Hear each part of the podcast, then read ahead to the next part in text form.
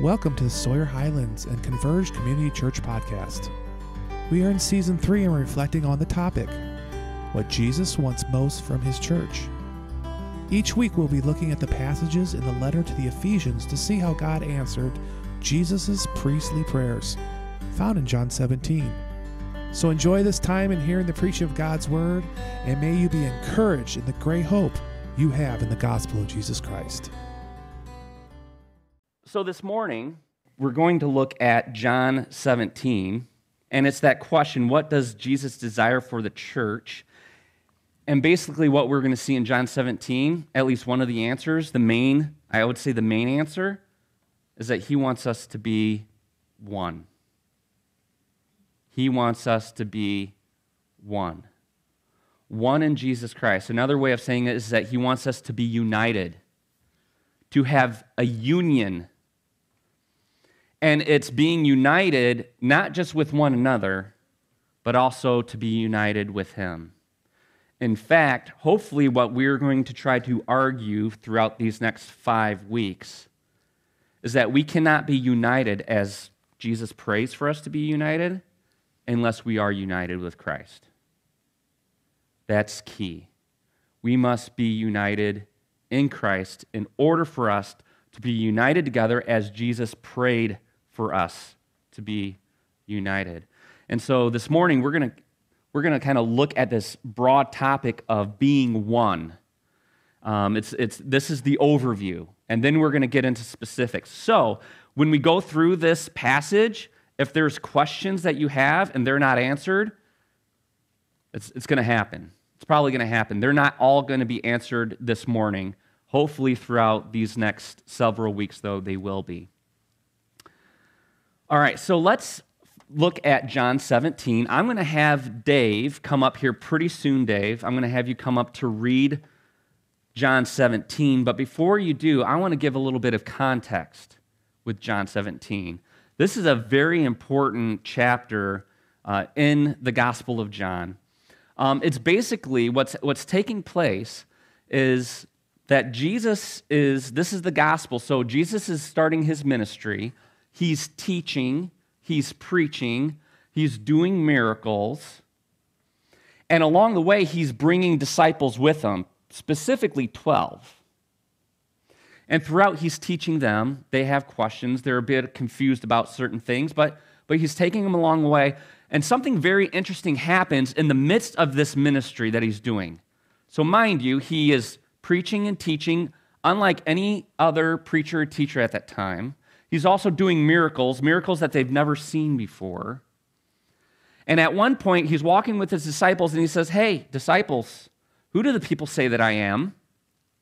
I'm doing all these things, words getting out. I'm pretty popular. He doesn't say that, but I mean, he is. He's popular. He, people are following him around. Who do they say that I am? And of course, Peter, Peter's the boisterous one. He's the first one with his hand raised. You know, he's the one sitting in the front row of class that always has the answer or thinks he does. And uh, he says, um, Some say that you're a prophet, some say that you're a good teacher. Well, okay, Peter, who do you say that I am? And he says, Well, you're, you're the Son of God. You are the Son of God. And Jesus says, You're right. And you didn't get that answer on your own or from others. You got that from God, but you are right. And something takes place after he, he has that conversation with his disciples. From that time on, Jesus begins to tell them about what's going to transpire in the future. He's going to tell them that he's going to die, that he's going to be crucified, and three days later rise again. Now, the disciples don't really understand this. Uh, they, they try to push against it and all that. But from that time forward, Jesus keeps mentioning this to them. Not only that, though, once this transpires, this conversation, Jesus starts heading towards Jerusalem. He makes his way to Jerusalem because that's where his end is. That's where all of this is going to transpire. So, fast forward to John chapter 17. He's in Jerusalem now with his disciples, and it's during the time of the Passover. It's when he's up in the upper room celebrating the Passover with them. And we talk about this all the time on the very first Sunday of each month because we always take communion on the first Sunday of each month. And I usually remind us of what's transpiring there. They're in the upper room together, they're eating, they're feasting, and, and they do take communion together. But remember, this is the night that he's going to get arrested. That's the same night. The next day, he's going to be crucified. Okay? So this is taking place, this conversation and this prayer that we're going to read takes place that night. And I think that's really important for us to understand. Because Jesus knows what's going to transpire. He knows he's going to die. But he also knows this. This is uh, John chapter 16, verse 32. This is right before he gives this prayer. Okay? This is what he says Behold, the hour is coming. Indeed, it has come. So it's right now. When you will be scattered, each to his own home, and will leave me alone. Basically saying, hey, now's the time. This is going to transpire. You're going to scatter. You're going to abandon me. This is what's going to take place. And guess what happens? It, it, it transpires, right? And so this prayer is really important because Jesus understands when this happens that the disciples are at their most vulnerable time. They're at their most vulnerable time. Jesus is going to be gone. They're going to scatter to their own homes. They're going to be isolated. That should be screaming danger. In fact, I think that's why Jesus begins to pray. When do we usually pray? when we need it the most. And it's at that hour where Jesus goes, instead of talking with them or teaching them or preparing, grabbing swords to, or whatever it is, running, whatever, he goes to the Lord and he prays because he knows this is where the disciples are in their most dangerous predicament. So think of it this way: an illustration of. Uh, do you guys like watch uh, um, National Geographics or Animal Planet or whatever with uh, these uh, animals like wolves or tigers that go out and they you see them chasing down their prey, and they always chase down in packs. And what they do is they just don't they just don't attack the whole entire pack, do they? They start chasing them down, and then they get one isolated and once they find one isolated, then they all surround that one that's isolated and run them down, tire them out, and then devour them. Divide and conquer, right? And this, I think, is why Jesus is praying. The disciples are going to be in danger. They're going to be scattered and isolated. They're going to be in danger. And now Jesus is going to pray. And so it's really important to understand what he, he prays for specifically in this dangerous time for them. So, with that, Dave, would you be willing to come up and read John 17 for us? When Jesus had spoken these words, he lifted up his eyes to heaven and said, Father, the hour has come glorify your Son, that the Son may glorify you, since you have given him authority over all flesh, to give eternal life to all whom you have given him. And this is eternal life, that they may know you, the only true God, and Jesus Christ, whom you have sent. I glorified you on earth, having accomplished the work that you gave me to do. And now, Father, glorify me in your own presence with the glory that I have had with you before the world existed. I have manifested your name to the people whom you gave me out of the world. Yours they were, and you gave them to me, and they have kept your word. Now they know that everything that you have given me is from you. For I have given them the words that you gave me. And they have received them and have come to know in truth that I came from you. And they have believed that you sent me. I am praying for them. I am not praying for the world, but for those whom you have given me, for they are yours. All mine are yours, and yours are mine, and I am glorified in them. And I am no longer in the world, but they are in the world. And I am coming to you, Holy Father, keep them in your name which you have given me, that they may be one, even as we are one. While I was with them, I kept them in your name, which you have given me. I have guarded them, and not one of them has been lost except the son of destruction, that the scripture might be fulfilled. But now I am coming to you, and these things I speak in the world that they may have my joy fulfilled in themselves. I have given them your word, and the world has hated them because they are not of the world, just as I am not of the world. I do not ask that you take them out of the world, but that you keep them from the evil one. They are not of the world, just as I am not of the world. Sanctify them in truth. Your word is truth. As you sent me into the world, so I have sent them into the world. And for their sake, I consecrate myself, that they also may be sanctified in truth.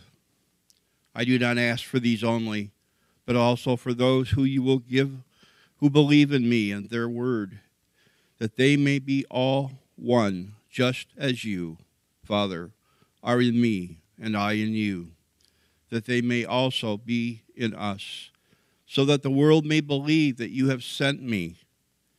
The glory that you have given me, I have given to them, that they may be one, even as we are one. I in them, and you in me, that they may become perfectly one, so that the world may know that you sent me and love them even as you have loved me. Father, I desire that they also, whom you have given me, may be with me where I am, to see my glory, and you have given me because you loved me before the foundation of the world. O righteous Father, even though the world does not know you, I know you. And these know that you have sent me. I made known to them your name and I will continue to make it known, that the love with which you have loved me may be in them, and I in them. Heavenly Father, we come before you. We give you thanks for your word. We thank you, Father, that you reveal yourself to us through your word. The Spirit works through your word. And so I pray now that the Spirit would work in us now, in this place. Father, may it May the Word of God just enrich our hearts, fill us up, and that we would be transformed into the likeness of Christ. We pray this in Jesus' name. Amen.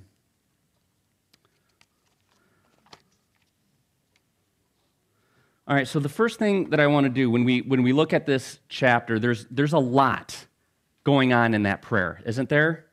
There's a lot going on, there's a lot of repetition taking place. We're not going to be able to go through all of it. This is an overview of, of this topic. And even throughout um, this prayer, there's, there's so much going on. We're not going to cover everything in this series, but there's some particular things that we are going to draw out that I think that are very central to this passage.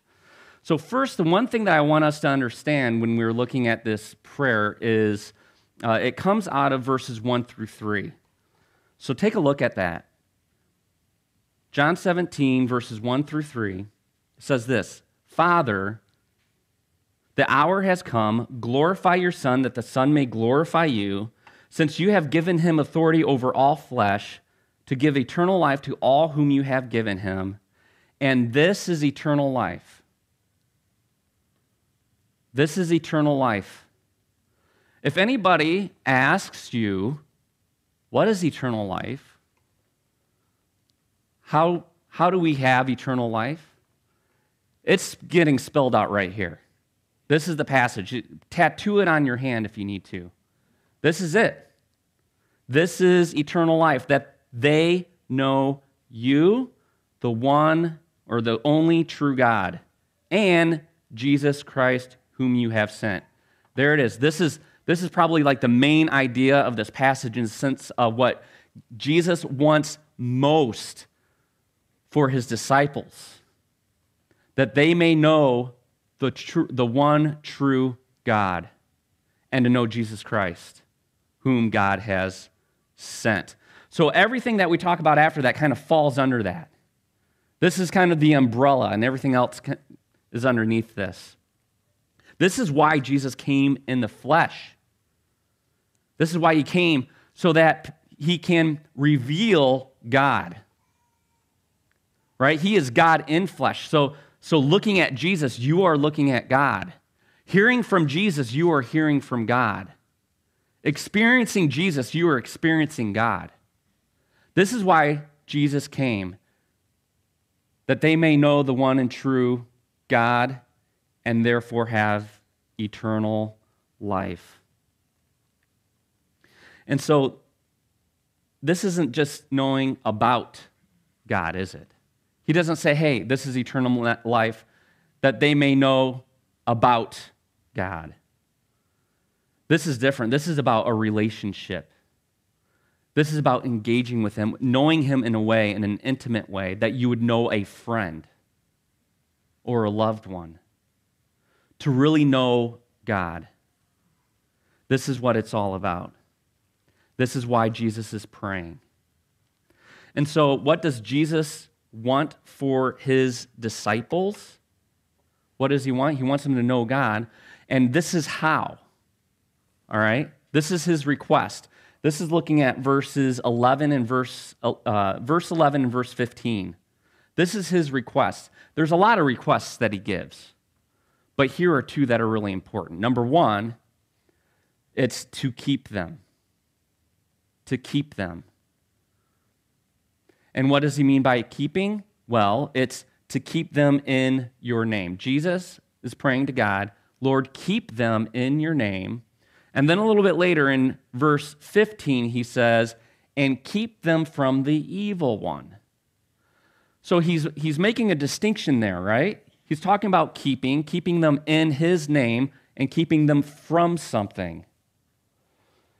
And hopefully, this, uh, this division or this distinction reminds us of the book of Proverbs. Right? If you go back to our uh, two series ago when we were talking about wisdom and what wisdom's all about, it's to keep people on the right path. Um, wisdom is calling out in front of her house, saying, Come in, gather together under my roof. This is where it's safe. And where's the adulterous woman or the foolish person?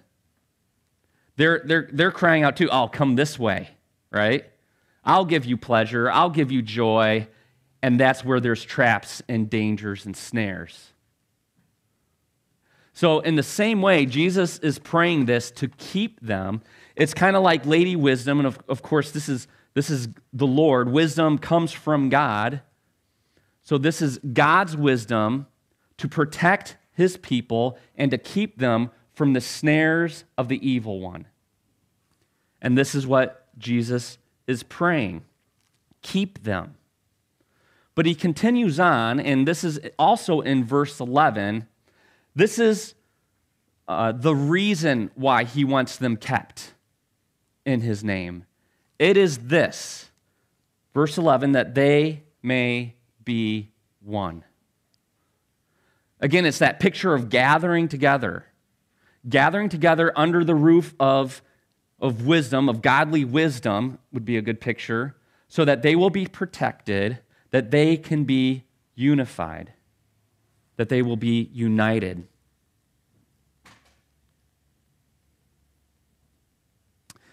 Let me, let me read it to you. John 17, verse 11.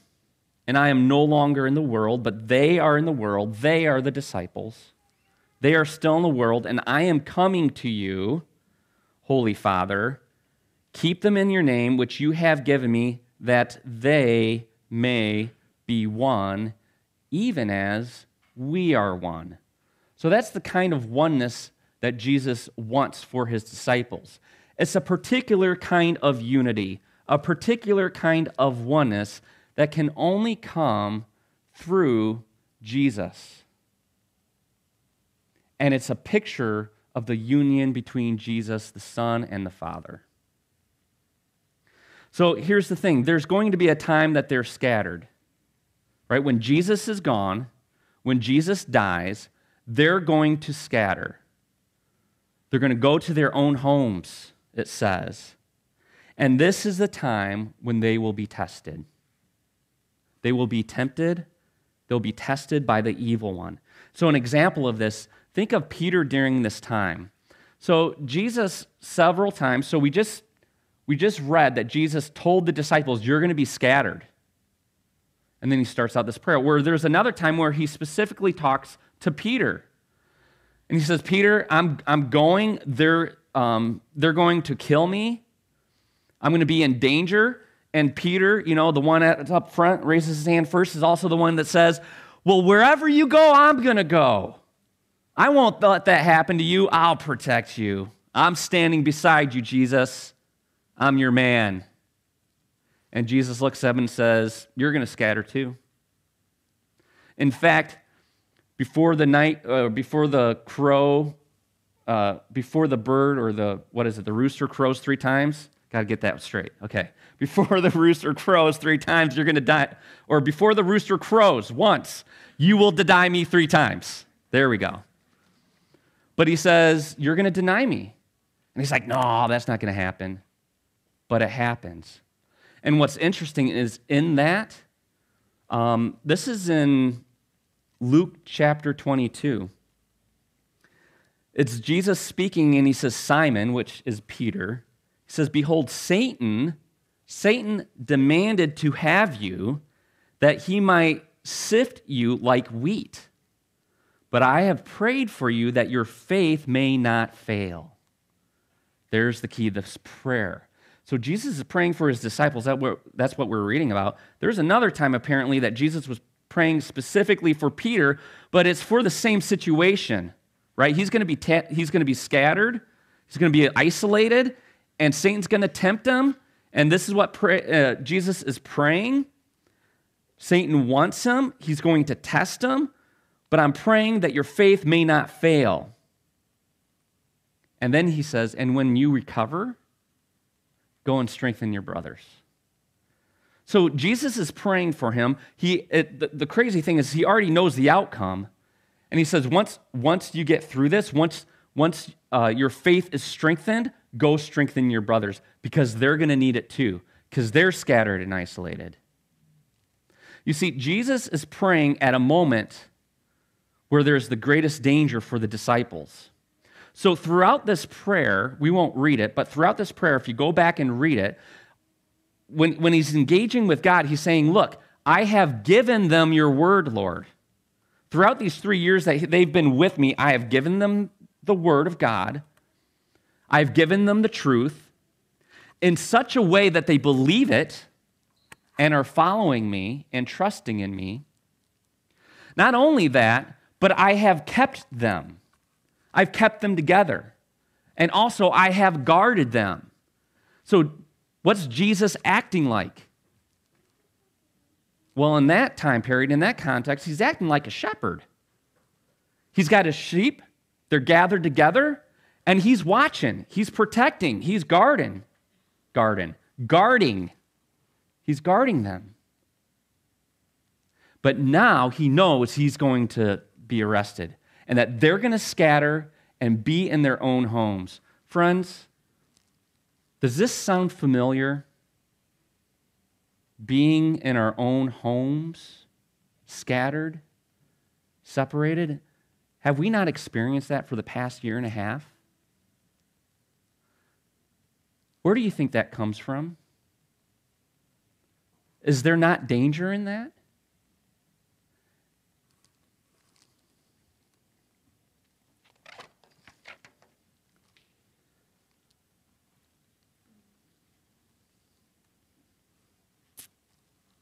So the disciples are in a dangerous place.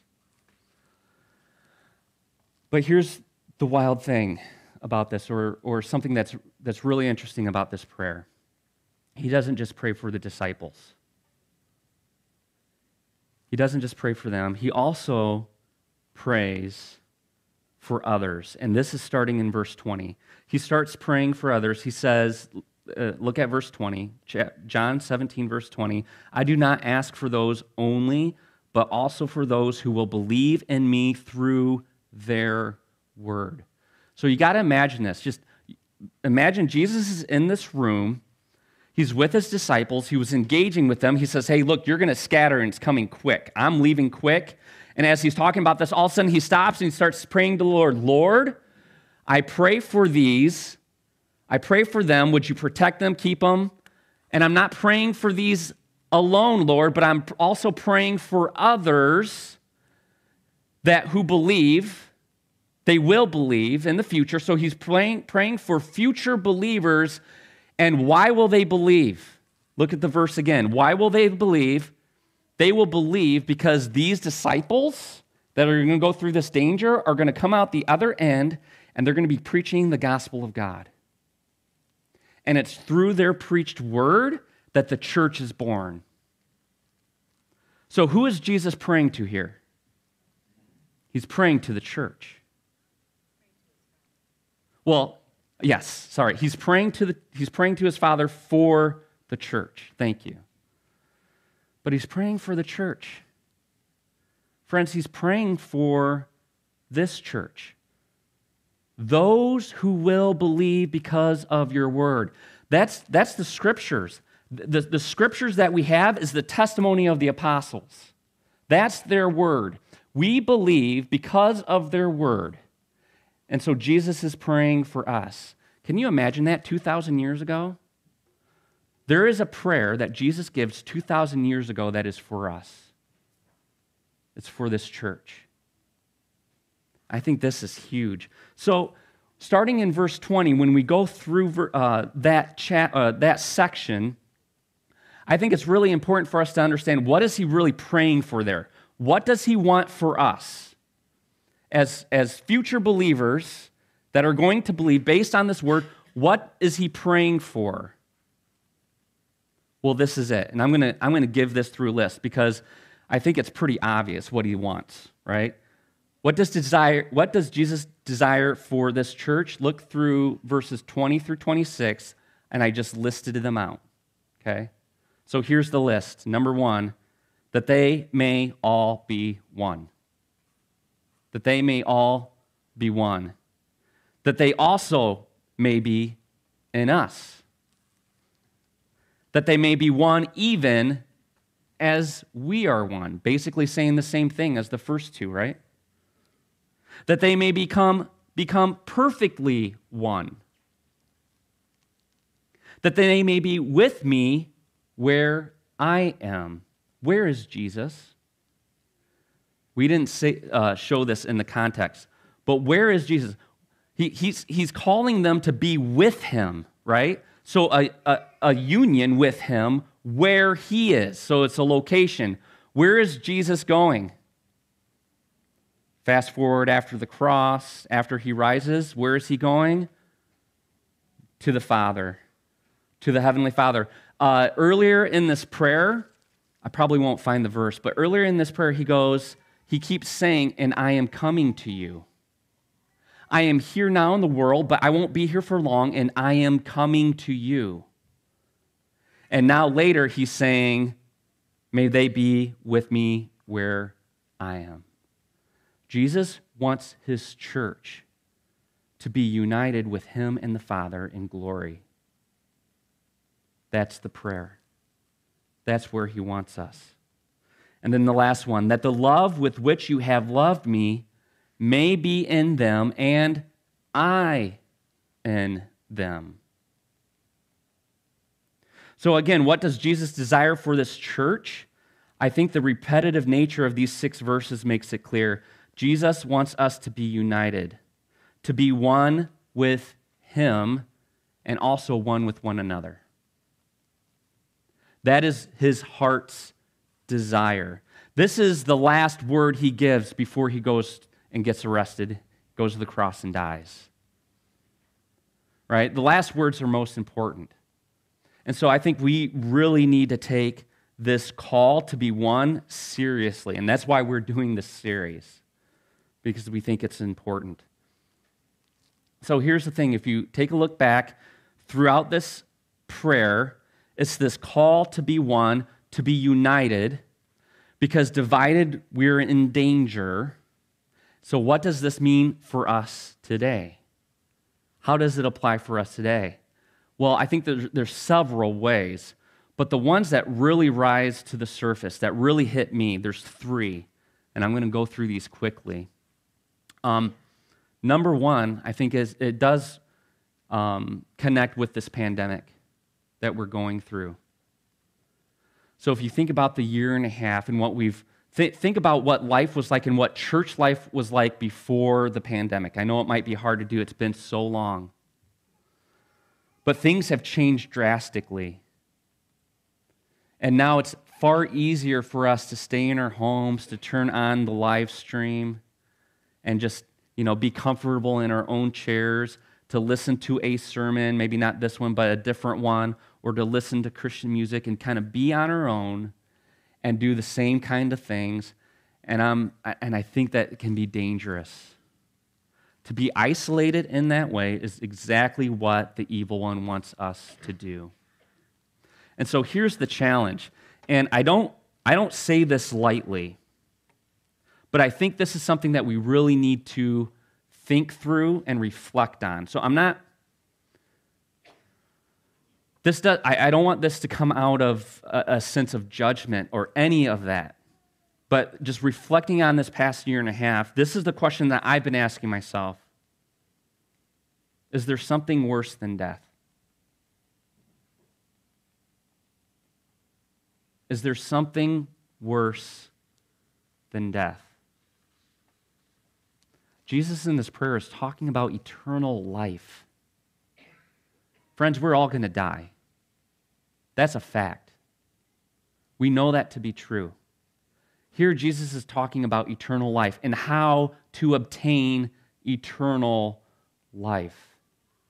He also talks about damnation and wrath. Is there something worse than death? Yes. So it's important for us to hear God's word and what he tells us that what his greatest desire is for us that we may obtain eternal life? Yes. And that is for us to be united, to be one. And so, what does that mean for us as a church? All right, so that's one big question, and we'll, we'll talk about that more, I think, throughout the series. The other one is this, and that it's divisive political environment that we live in today the divisive political environment is it, you can write a couple of books on this. I think you can do a full study on this, like in college, and have it your major, because there's so many different components to it of how much our culture is now divided amongst itself because of all these different beliefs or ideas and concepts. And some of them are important. But here's the thing, um, and this kind of came out, I think, in our Daniel series of Dan, how Daniel, uh, how he responded to conflict. Because I think he responded to conflict in a godly way, in a respectful way. And I think it's a great lesson for us today. So the question is, is how can we disagree while, while still honoring God and loving our neighbor? How can we disagree? Because there's a lot of disagreement in our culture. You turn on media, and they're disagreeing with someone, right? That's how they're going to get their clicks by disagreeing with someone. The more popular that someone is, the better it is for them. And so it creates this culture of conflict and divisiveness. And I'm talking in my own heart when I when I listen to that or I hear that, what wells up within me is anger and frustration. And how can anyone believe that? And it creates this, this heart of divisiveness. And that's not what we're called to do. Yes, we can disagree, but how can we disagree while still honoring God and loving our neighbor? And number three, where this kind of applies, is our own comforts and preferences. And this is probably where stepping on some, some toes a little bit more. When it comes to our preferences, what, what is church supposed to be like? We all have a list of what churches, what a church, a Sunday morning should be like, what the music should be like right? So, how many are in this room right now? Probably what, 60 to 80, somewhere around there? And I think that there's 60 to 80 different expectations or preferences when it comes to even music. You know, we have, we have some very talented, gifted, diverse set of worship leaders. And when I mean by diverse, they, they all have their different styles. And so there may be when when uh, you know, and they and they rotate all around. And some you're like, oh man, I like how they do it. I'm not too up on how this person does it. Right? And so we have these preferences of what church should be like and the style in which we worship and, and, and the preaching and all this other stuff. But let me, encourage, let, let me ask you this, though. What does God want most for us on a Sunday morning when it comes to worship? What does he want most? What does he care about most? Let me answer you and answer it in, in these two ways. One is he cares about truth, right? So when we sing, we want to sing about truth and his promises together. But I think he also cares about our hearts, our heart of worship. So there may be things in a worship service maybe songs we sing or the way that we sing them or maybe way that people worship that may make us feel uncomfortable. In fact, in a worship service, let me say this too, and I know I'm going long. Um, because of this, we're gonna I, I won't go too long, but let, let me encourage you in this way. I was thinking about this. Um, you, you know what? One of the things that encourages me most about church and being gathered together is seeing young people, seeing children.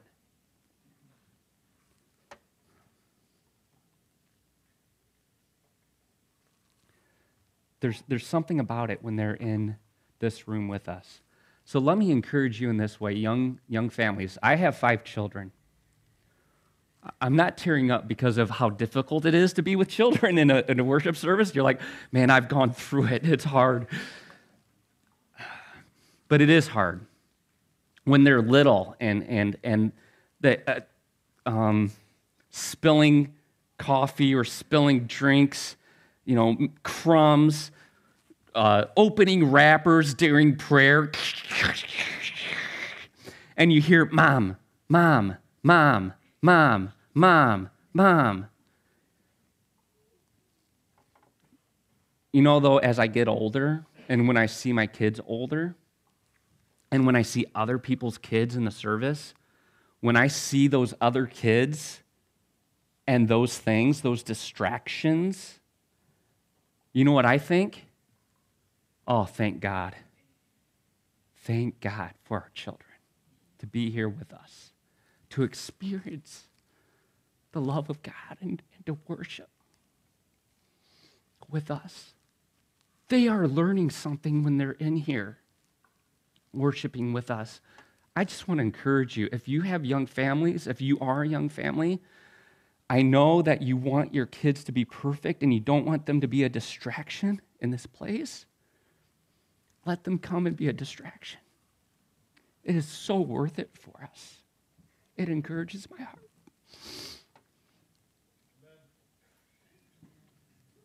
It's true. Pray for our young families.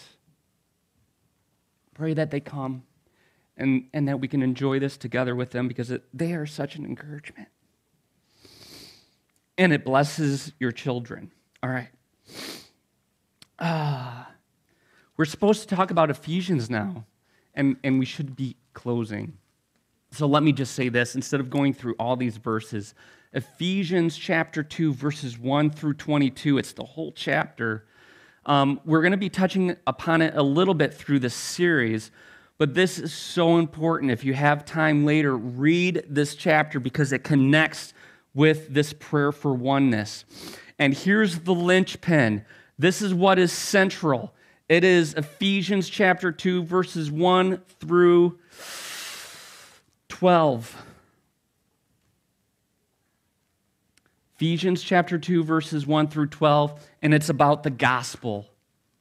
He is preaching the gospel, he's sharing the gospel, and he's saying, Listen, you were once far off. You were dead in your trespasses and sins. You were following the evil one. You were declared children of wrath, but God. So he puts us all in the same boat. We're all in trouble. The boat is sinking. We're all there. It doesn't matter who you are.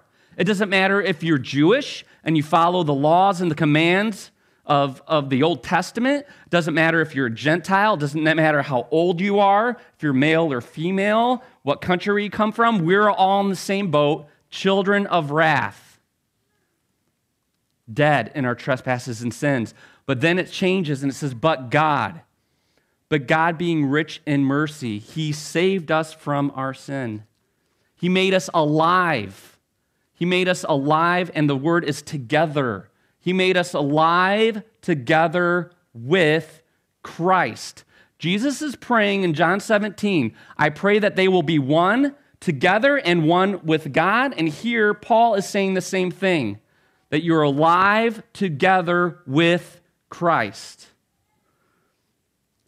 Paul is talking about this oneness in this chapter and it's and the linchpin or, or the glue that brings it all together, that unites us, is the gospel, the good news of Jesus Christ. That he died for our sins, he paid for our sins, and faith in him brings us to salvation and eternal life. That is the gospel. And then he continues on in that chapter and he talks about this oneness, that we are made one through him. And so, again, let me close with this. What does Jesus desire for his church? That we are united through the gospel of Jesus Christ. To be reminded, to remind ourselves, friends, we are in the same boat. We come into this building as sinners. We fall short. We are sinners without Christ. We are declared children of wrath. And every single one of us needs to put our faith in Jesus Christ. And so here's the challenge. If, if you have not put your faith in Jesus Christ, that's, that's how the scriptures describe you children of wrath. And what it takes is to come before Jesus and put your trust in him. And for us who are followers of Jesus, those of us who put our faith in Jesus Christ now, what he calls us to is to hold on to the gospel. That that is what unites us. And to be watching out for those pitfalls and those traps that may divide us. We need to be watchful of those things in our lives. What brings us together and what unites us is the gospel. We need to hold to the gospel and everything else we need to consider.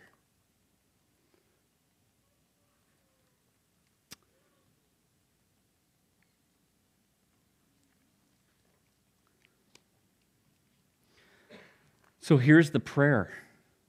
Here's the wonderful prayer. Jesus prays this prayer. And, and the beautiful thing is that what he prays, it comes to pass. It does come to pass we can, we can trust in that and we can move towards it. With that, let's pray. Heavenly Father, we thank you for this time that we can gather together. We thank you for your word.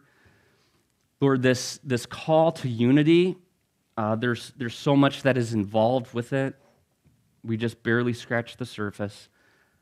Pray, Father, that you would challenge us. I pray that you would give us a desire to continue to read John 17 and also the book of Ephesians, even throughout this week, and that you would speak and challenge us and, and show us what you want for us when it comes to unity within the church. And we pray this in Jesus' name. Amen.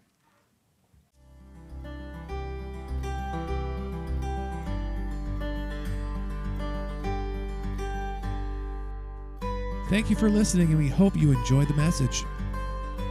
More information about Sawyer Highlands and Converge Community Church and the service times for both campuses, please visit our website at www.sawyerhighlands.org. Until next time, may the God of hope fill you with all joy and peace in believing, so that by the power of the Holy Spirit you may abound in hope.